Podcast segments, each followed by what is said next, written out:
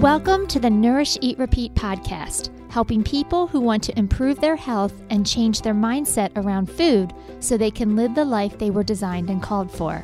I am your host, Adrienne Delgado, and in this podcast, I'll give you step by step action plans to reach your health goals, as well as my favorite recipes I know you and your family will enjoy. Let's get started.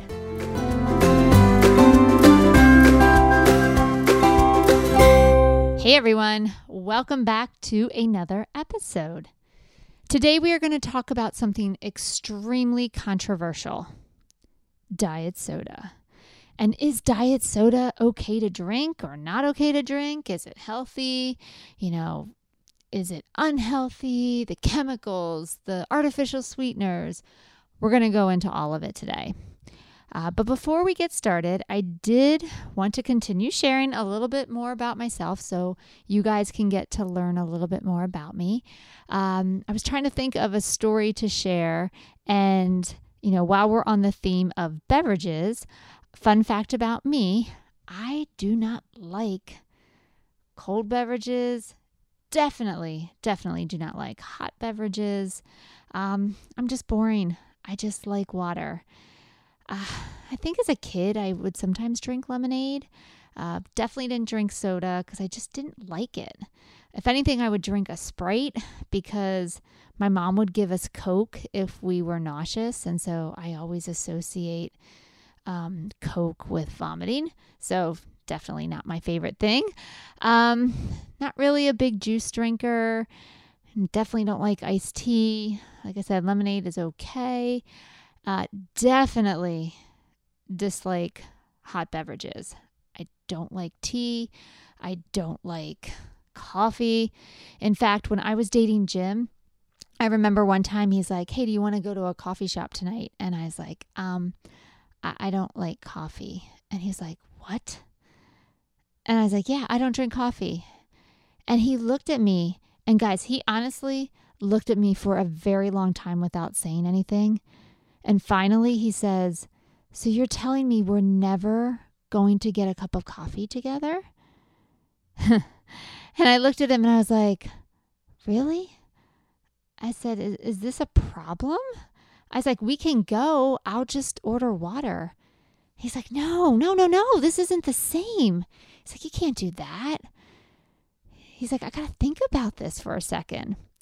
And in his defense, you know, in all fairness, he comes from a long line of coffee drinkers uh, mom, sister, all of his aunts, you know, so coffee to them is like water is to me. It's just something I drink on a regular basis um, and I enjoy it. They all like coffee. And I'm going to be honest with you if you ever come to my house, I will never offer you coffee because it doesn't even it's not even on my radar to offer somebody that beverage because I don't drink it myself.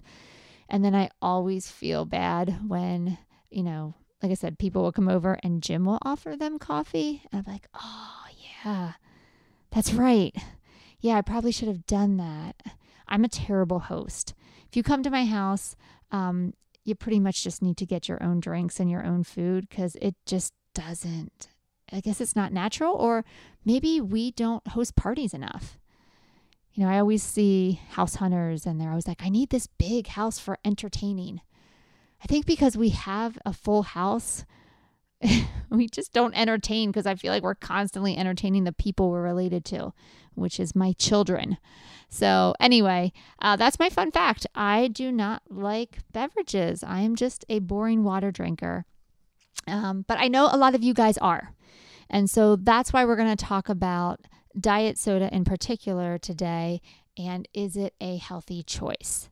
So let's go into the background a little bit because I want to, you know, share a little bit about the ingredients. And originally, interestingly enough, it was marketed to diabetics in the 1950s. It wasn't until later that it was marketed as a weight loss beverage. Uh, so let's talk about what is in diet soda. Well, there's the carbonated water, which is basically carbon dioxide in water under pressure. Then there is a form of sweetener, whether that is sucralose or aspartame, as, well, like I said, aspartame, um, acesulfame potassium, and sometimes even sugar alcohols. There's always an acid, usually in the form of citric acid, malic acid, phosphoric acid. This is what adds tartness to the beverage and is most linked to tooth erosion. So, this is why dentists are not fans of soda. You have added colors, added flavors. There's usually a preservative in the form of potassium benzoate. There's vitamins, minerals, so that way the advertisers can market soda as healthy. And then finally, caffeine. So that's generally the ingredient list. Um, but more times than not, when we talk about diet soda, the conversation is always around, you know, is it a healthy choice? And a lot of us assume it is because we, again, assume calorie free equals weight loss. And we have to be careful because that is not always the case. We hear calorie free, and immediately our mind goes to, oh, well, now we can drink as much as we want, or now we can eat as much as we want because, you know, zero calories times infinity still equals zero. Not always true in the realm of the food industry. So we do have to be careful. And in some individuals, diet soda does not equal weight loss. And in some individuals, diet soda does not change their weight. So, much with everything in the nutrition world, every body is different and everybody's body responds differently. So we have to keep that in mind. And I'm going to be on with, honest with you the studies and the research is conflicting. Now, as a dietitian, I look to science to base my recommendations. So I'm always looking at the research, and especially if I can find double blind studies, they tend to be less biased. Um, I can use that as a foundation for what I base my recommendations on. So, obviously, in a subject as, you know, controversial as diet soda, I'm going to look at the research and bring that information to you today. But before we dive through it, I'm going to let you know the research is conflicting. And that is why diet soda is so controversial because there are there's not repeated study after study after study after study that all shows the same information. And that is why nutrition is frustrating. It's frustrating to me as a healthcare practitioner because I want to give you clear cut answers all the time so that you can feel confident and make the best decision for you. But in this case, that's not the truth. It's not how it works with these studies. And so, again, it's frustrating because should I do it? Should I not do it?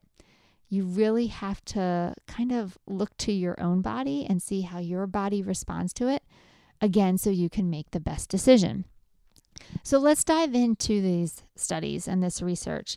You know, there is a ton of stuff out there that does link diet soda to metabolic syndrome. Okay, what is that? Well, a lot of times metabolic syndrome is a culmination of a lot of different um, conditions like central obesity and increased blood sugars, increased blood pressure, increased cholesterol. And they all kind of feed off of one another. So there are studies that link diet soda to metabolic syndrome, again, obesity, diabetes, fatty liver, heart disease like increased heart attacks and high blood pressure, and even brain issues like dementia and stroke. In fact, there was one study done in 2017 that showed one diet soda a day tripled your risk of stroke and Alzheimer's disease. In fact, the American Heart Association shows an increased risk of stroke by 48% uh, due to the sodium content. And I'm going to be honest with you one can of soda you know, it's not astronomically high in sodium, but let's be honest, most people aren't drinking one soda. They're drinking multiple sodas a day, every day. And that all adds up. So there are studies that show a link. Um, then there was one study that in 2015, it was a San Antonio study that showed diet soda drinkers had an increased waist circumference long term. Um, in fact, they followed 749 people over nine years and showed that those that drank diet soda had an increase in waist circumference triple to that of non drinkers. Now, here's the issue with this study because I will say the title, you know, triple the um, increase in waist circumference, you know, that sounds pretty intense. It gets your attention. But when you look at the actual data of the study, uh, non drinkers' waist circumference went up one inch over nine years, whereas drinkers of diet soda, their waist circumference went up three inches over the nine years. Now, three inches to one inch, it's still triple, so it's not a lie. But I would say that the title of that study was a lot more dramatic than the actual results. There was a study in 2016 that said one to five diet sodas a week, you know, did not really increase your risk of metabolic syndrome, but anything over five absolutely did. And there was another study, a comparative study from samples in the United States and England, that did support that there was an increased risk in metabolic syndrome if you consumed one diet soda per day. So there are a lot of research out there, there's a lot of science out there um, that shows that there is a correlation between the two. Now, some theories will say that correlation is more of a result of bad dietary habits that diet sodas drinkers have, not necessarily the diet soda itself. So, you know, that is something to consider as well. Is it a correlation or a causation? Meaning, you know, does one absolutely cause the other? Or is it just a trend that you see that just happens to happen in both. Something to consider. So, let's look again at what scientists have to say because I think this is what a lot of people will hold on to, you know, in terms of why diet soda drinker drinks are not great for you. Um, three things that they've identified. Number one, it will increase your appetite by stimulating hunger hormones well, how does this happen? Because, you know, especially if you're looking for weight loss, you don't want to increase your hunger, right? That would seem to be the opposite of what you want to do. And so, some believe, some scientists believe that the brain responds to artificial sweeteners much like it does to sugar. When the brain, you know, when the brain, um, what's the word I'm looking for? It senses that you have eaten something sweet, it assumes that there are calories in that sweetness. And so it automatically releases insulin. Remember, insulin is that hormone that your pancreas produces to gather up the sugar in your cells and move it, or I should say, gathers up the sugar in your blood and moves it into your cells so you can use it for energy. In fact, there was a study in 2013 that found diet sodas that included sucralose um, they actually had increased blood glucose levels and insulin levels.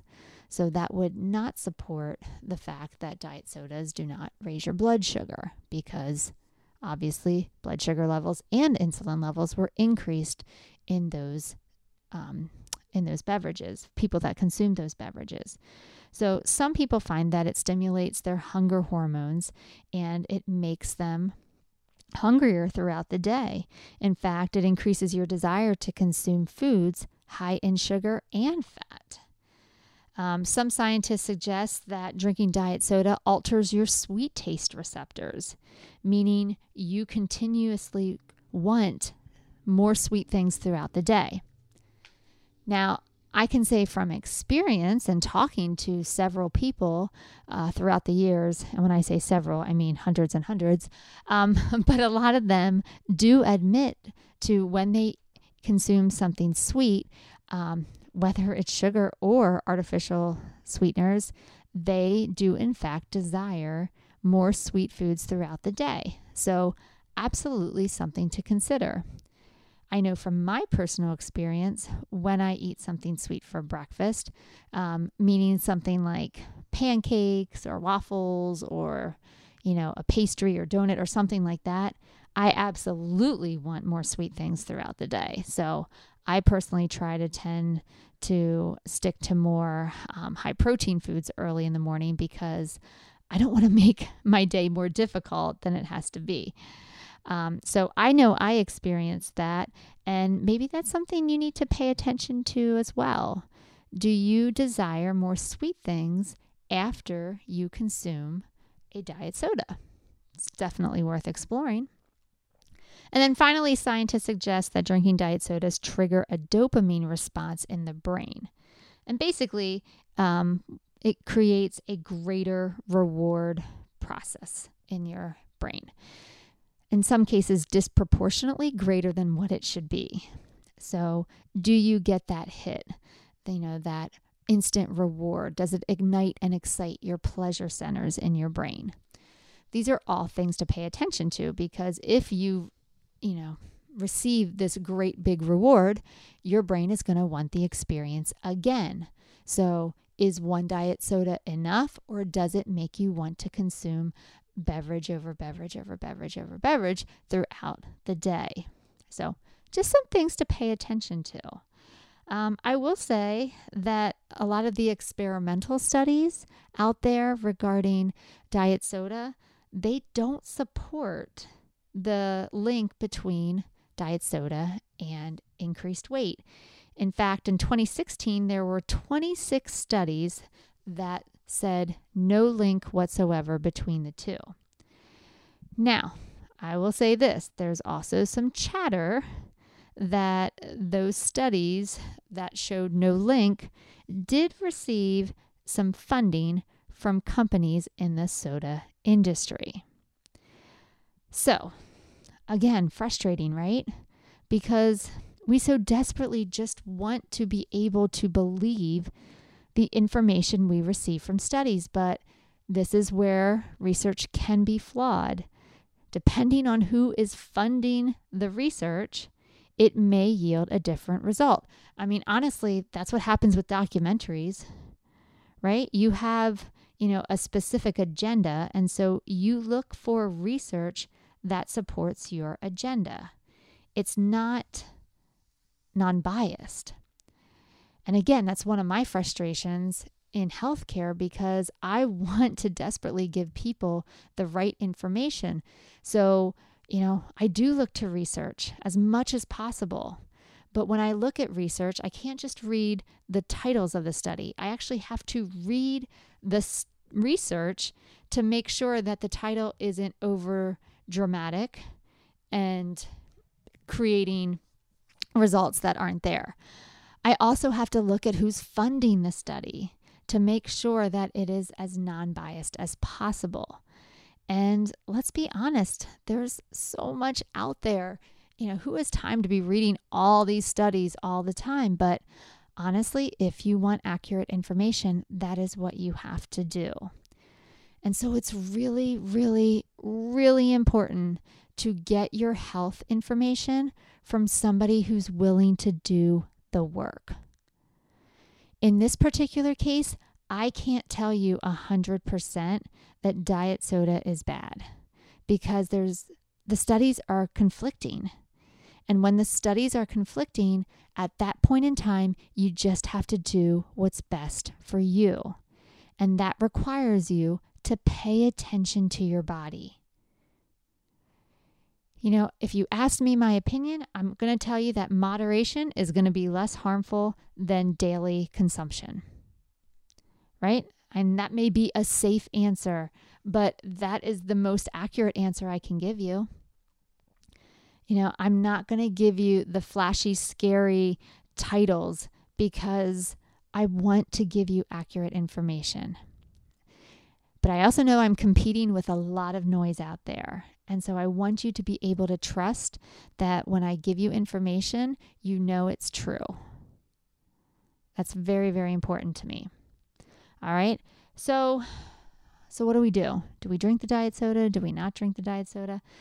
you know, the real soda, that doesn't seem like a better option.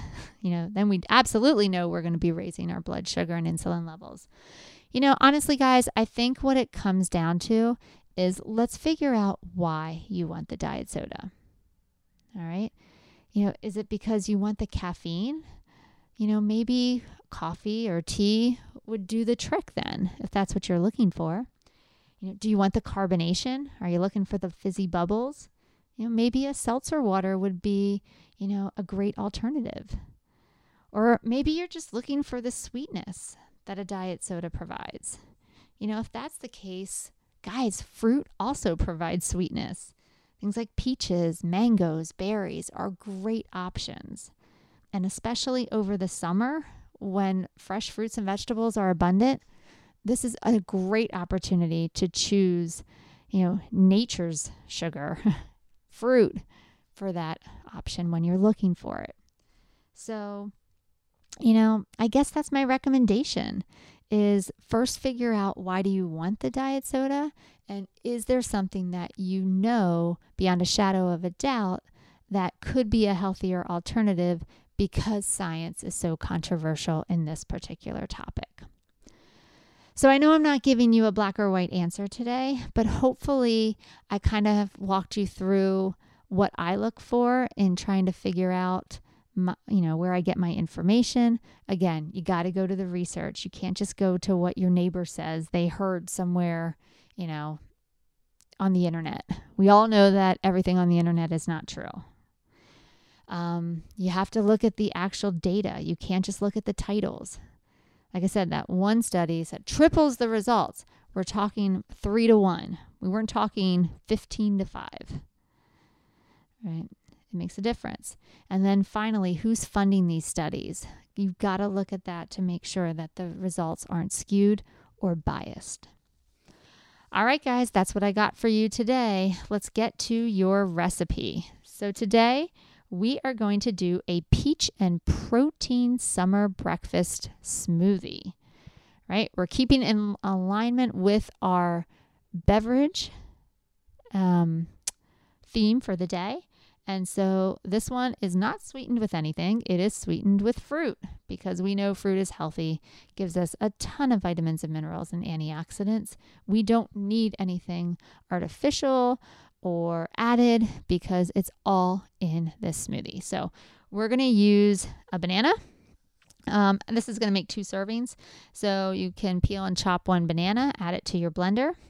To that, we're going to add two cups of fresh peach slices and a half a cup of fresh raspberries. Guys, these are like some of my favorite ingredients. I love all of these. And then we're going to add one cup of silken tofu to the blender. And this is where we're going to get a ton of that great protein. Guys, don't worry, it's not going to taste like tofu. It's going to take on the flavor of all the fruit. And then finally, we're going to add a cup of almond milk. And real quick and easy. You know how I love to do quick and easy recipes. Go ahead and blend that and puree it in your blender, and then go ahead and divide it into two glasses one for you and one for somebody else to enjoy. All right, guys, that's all I have for you today. I hope you have a fantastic week, and I will see you next time. Take care. Thanks for listening to the Nourish, Eat, Repeat podcast. Found this episode helpful, please rate, review, and share with others so we can reach and help more people. For more information about nutrition, how to work with a dietitian, or about any of our programs, visit our website at bodymetricspa.com. Or you can find us on socials. We're on Instagram at Bodymetrics Health or on Facebook at Bodymetrics Health and Wellness Services. The book, Nourish, Eat, Repeat, is available on our website and Amazon in both paperback and ebook versions. Once again, I'm Adrienne Delgado, and I'll see you next week.